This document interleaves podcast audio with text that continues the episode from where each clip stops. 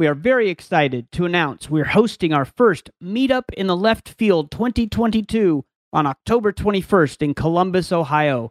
We have Zoomed together for two years, and it is beyond time to meet face to face. The primary purpose of this meeting will be to meet your fellow left fielders, as well as to meet and interact with some of our community's favorite sponsors and professionals. The plan is to host a special infielder event Thursday night, October 20th, which will include appetizers, drinks, and the opportunity to connect with your Zoom friends. That will be followed by a full day of networking and meetings on Friday, October 21st. The cost to attend the event is $250. Members of the infield community will get a $100 discount and a free month of membership if they sign up before September 15th. We hope to see you soon in the left field. Hello, left fielders. This is the Infielder Spotlight podcast powered by Left Field Investors. Our community is focused on networking and education to help people invest passively and think differently. Let's go.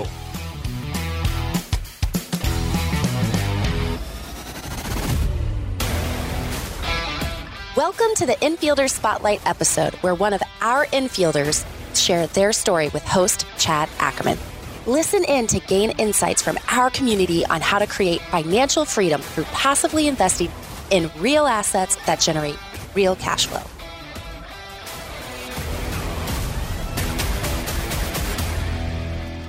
We're going to do something a little bit different today. You'll notice that this is Jim Pfeiffer rather than Chad Ackerman on the infielder spotlight. But today, instead of spotlighting a particular infielder, we are going to spotlight a topic on the infielder forum. So, as you know, if you're a member of the infield, we have several tools that are available to you. One of those is the forum, where we have probably five to 10 or 15 posts a day on various topics.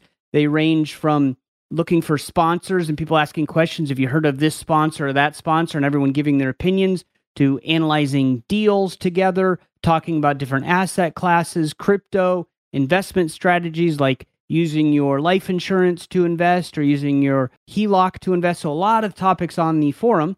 And we thought today we would talk about one that had a few posts on it, and that was teaching your kids to be investors.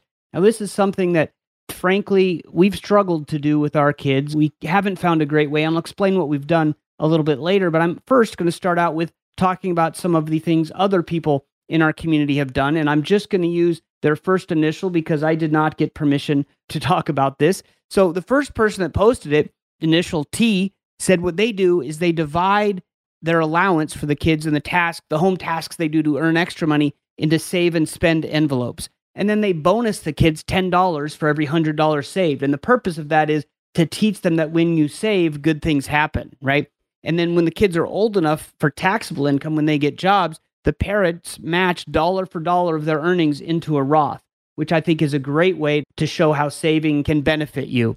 They also use a debit card and an app to help the kids. And we do that with our kids. They have a debit card and we can manage that through the app and give them money and they can pay us back for things. And it just makes it easier because what we found is you give kids cash and they constantly turn it into you and say, hey, can I buy something online? So this debit card was great. We're really happy with that. But back to T, his goal is to get the kids comfortable managing money and interested in finance, help them understand the power of compounding and how that works in their favor, and then give the kids confidence in uncertain times that yes, things will go up and down, but they can see the overall trend will eventually be up. So that was kind of what T started out with. And then we got some other input here from B. B plans to purchase a single family rental and assign each of the kids duties relating to its management.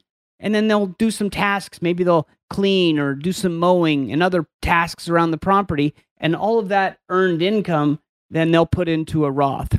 And his thinking was that he believes the tangible asset is the best way to learn financial lessons. And I, I agree with that it's easy to set up the Roth and you know that that money's probably initially at least going to go into the market. But eventually, if we can teach our kids about assets and income streams, I think that might be the way I would prefer to go. And then P would invite the kid into his the family's LLC as a kind of an honorary member, and that LLC invests into real estate and syndication, so the kids can learn from observing. And he's also going to read key parts of the family investment policy statement which I think is awesome. I don't know that my family has one, but man, we should. And these are some of the things that just fall through the cracks, right? Teaching your kids the family investment policy, all of this stuff are things that we should be doing, we want to be doing, but maybe it's hard and it falls through the cracks sometimes. So I think all of these three, and myself included, struggled to think of a way to get kids involved in syndications because really you need some cash. You need some kind of assets to start that. And that's why in real estate, it's hard to start out in syndications, right? It's much better or easier if you don't have any money to start as, you know, wholesaler or even a flipper or just be creative about how you do the financing, a uh-huh. house hack, things like that. And then you kind of graduate into syndications.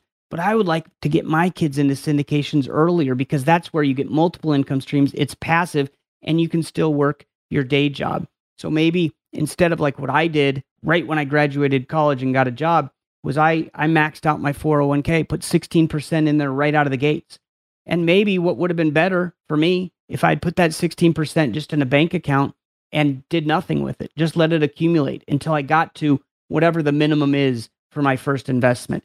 And then you can start that snowball early. To me, that is the key. We want to start that snowball early.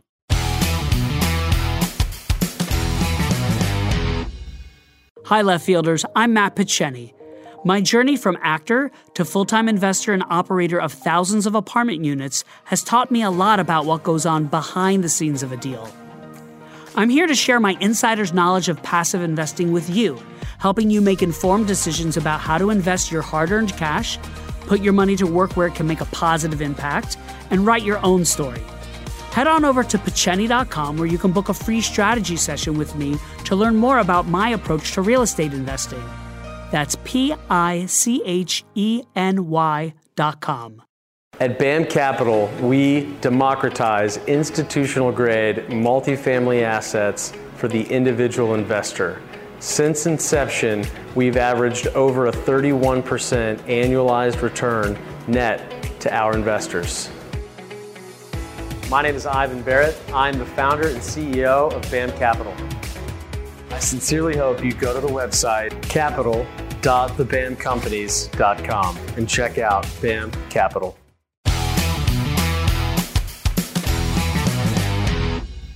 So, my wife and I, we struggled. We really struggled to find a good way to teach our kids about finance. When they were young, we had three jars for their money, you know, their allowance or what they got for Christmas from family and things like that. We had spending jar, we had a savings jar and a giving jar.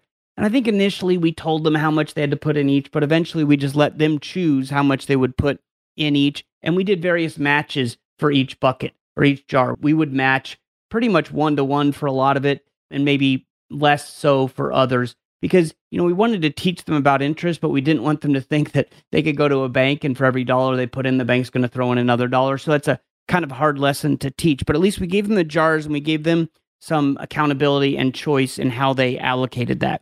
When they got older it actually got harder right? You struggle to find a way to teach them as i said at passive investing. And i always talk about hey don't trade time for money. But honestly they're going to have to at least start out probably trading time for money because they're going to need a job to generate the income that allows them to invest passively, that allows them eventually to make the W 2 optional. But you don't start out thinking that you can have a W 2 optional kind of life, or at least a job free life. That's just not realistic. So we struggled and we realized that we want to teach them about assets that produce cash flow so they understand from early on the value of multiple income streams. We still haven't completely figured out how to do that as kids, but what we're going to do is teach them about money now and they watch and listen and learn about passive investing and income streams. And then when they're old enough and they're established, we're going to help them out. So, one thing we did was we set up life insurance policies for the kids. So, once they're out of college and they have a job, we'll gift those life insurance policies to them. They're not going to have a ton of cash, but they might have enough cash to help them with a down payment on a house or starting a business or whatever they might want to do. So we'll gift them those policies and we'll explain the policies to them and say, look, these policies pay for themselves. You don't have to put anything extra into them. But if you do, it'll just juice the returns and make them grow faster and larger. And then we'll let them make the decision. So we're going to educate them and then we're going to give them the freedom to make their own decisions. The next thing we want to do about the same time, probably when they're established with a job, they have their life insurance set up, we're going to talk to them about investing in the syndication. And we haven't figured it out totally yet because our kids aren't quite there yet. They're getting close. But we would have them contribute a small amount. Say it's a $25,000 syndication. Maybe they do 10% of it. So they put in 2500 and we put in the rest. And we go through the process with them. We help them look at sponsors. We help them evaluate a deal so they can learn by example. And then they have this asset and they see $166.67 coming into their account every month. And no, that's not a huge amount of money, but at that age, that's something, right? And so they can see how it works. Another option, we could form a family tribe, right? And we could have all of the kids in this tribe, and each kid can own the same amount. Maybe each kid is 10% owner or something, or contributes in 10%, but maybe we split all of the ownership equally. As you can see, I don't have it completely figured out, but that would allow everybody to have their own contribution amount. So all three kids could contribute an amount. And then my wife and I, we can contribute the bulk of it. And then whether we want to kind of bonus the kids and have greater ownership than their contributions so they really experience the cash flow, or we don't. We haven't figured that out yet, but that's an idea, a way to get them into syndications. And the whole point is to have them see passive cash flow coming in that they don't have to do anything for once they've made that investment. But I do also want them to have skin in the game so that they realize, hey, I'm putting money into this and I'm going to get something out. And they will realize at the beginning that they are getting more out than they put in because mom and dad are going to finance most of it. And I've been thinking a little bit about also requiring them to read the Kiyosaki's book, Rich Dad Poor Dad, just to do a little mindset work, right? To understand the difference between being an employee and being an investor and all the things that he talks about in that book, just so they kind of understand. And that brings us to the other thing that we tried to do and didn't do very well at is we tried to play the cash flow game with the kids. And I made the mistake of just throwing it out there that it was going to be like Monopoly. And I was learning how to play along with them. So that was my mistake. That turned them off. And there was just too much writing, right? They're all used to electronics and you have to write too much in that game. So we're going to go back and revisit that. I'm going to learn how to play that game so then I can just explain it to everybody and see if we can get the kids involved in playing that game because I think that teaches a lot of lessons about cash flow and the importance of cash flow. So I think I got a lot out of reading this post because it just shows me different ways that people are doing things to help their kids. And I think it's really important to teach your kids about finance. And sadly, you know, I run a community that's all about finance. I was a financial advisor and I taught finance and accounting to high school kids. And probably the three people that I've teach taught the least about finance is my kids. So I hope they learn a little bit just from being around what we're doing, but I really need to be more intentional about it. And so I really appreciate this post because it's made me think, okay, I really do need to put some of these plans that have been floating around in my head, I need to put them in action and really start being intentional about teaching my kids because all they hear from me is don't trade time for money, but I haven't told them how to get to that spot, right? We're telling them go to school, go to college, get a job, and oh, yeah, don't trade time for money. So it doesn't really make sense to them. So I need to be more intentional about it and kind of talk them through the different stages of life. And there will be a stage of life that you do probably have to trade time for money. But the goal of that stage should be see how you can get it quickly to make the time for money trade optional. If you enjoy your job and you still want to do it, great. But if you don't and you start early in your 20s to start this snowball going, it's going to become gigantic. And then you have options in life. And that's what you want. That's what financial freedom is it's giving yourself options. So, hope you enjoyed this. If anyone has any other ideas or things that they've done and you're an infielder, please go add to that post. If you're a left fielder and you want to send them to me, I'd love to read them and share them maybe on the next version of this. My email is jim at leftfieldinvestors.com. So thank you all so much for being part of this community. We are going to try to keep doing some of the infielder spotlight episodes with infielders because I think those are valuable. And then periodically, we're going to take a post out of our forum and share it with you guys so everybody can get a taste of what it's like to be an infielder and be able to read those posts and learn from our community. So thank you very much. We'll see you next time in the left field. Hello, everyone. This is Steve Suh, one of the founders of Left Field Investors. I would like to sincerely thank you for being amazing supporters of our growing community. You all are at the forefront of the left field investing movement, where we take away the emphasis of paper investments on Wall Street by thinking differently and investing passively in real assets on Main Street. My wife, who wants to go back to having normal conversations at the dinner table, is thrilled and relieved that I've finally found other like minded people who geek out about economic vacancy, reversion cap rates, and of course, my favorite, IRR partitioning. Anyway, thank you again for traveling this journey with us, and please help us spread the word about left field investors.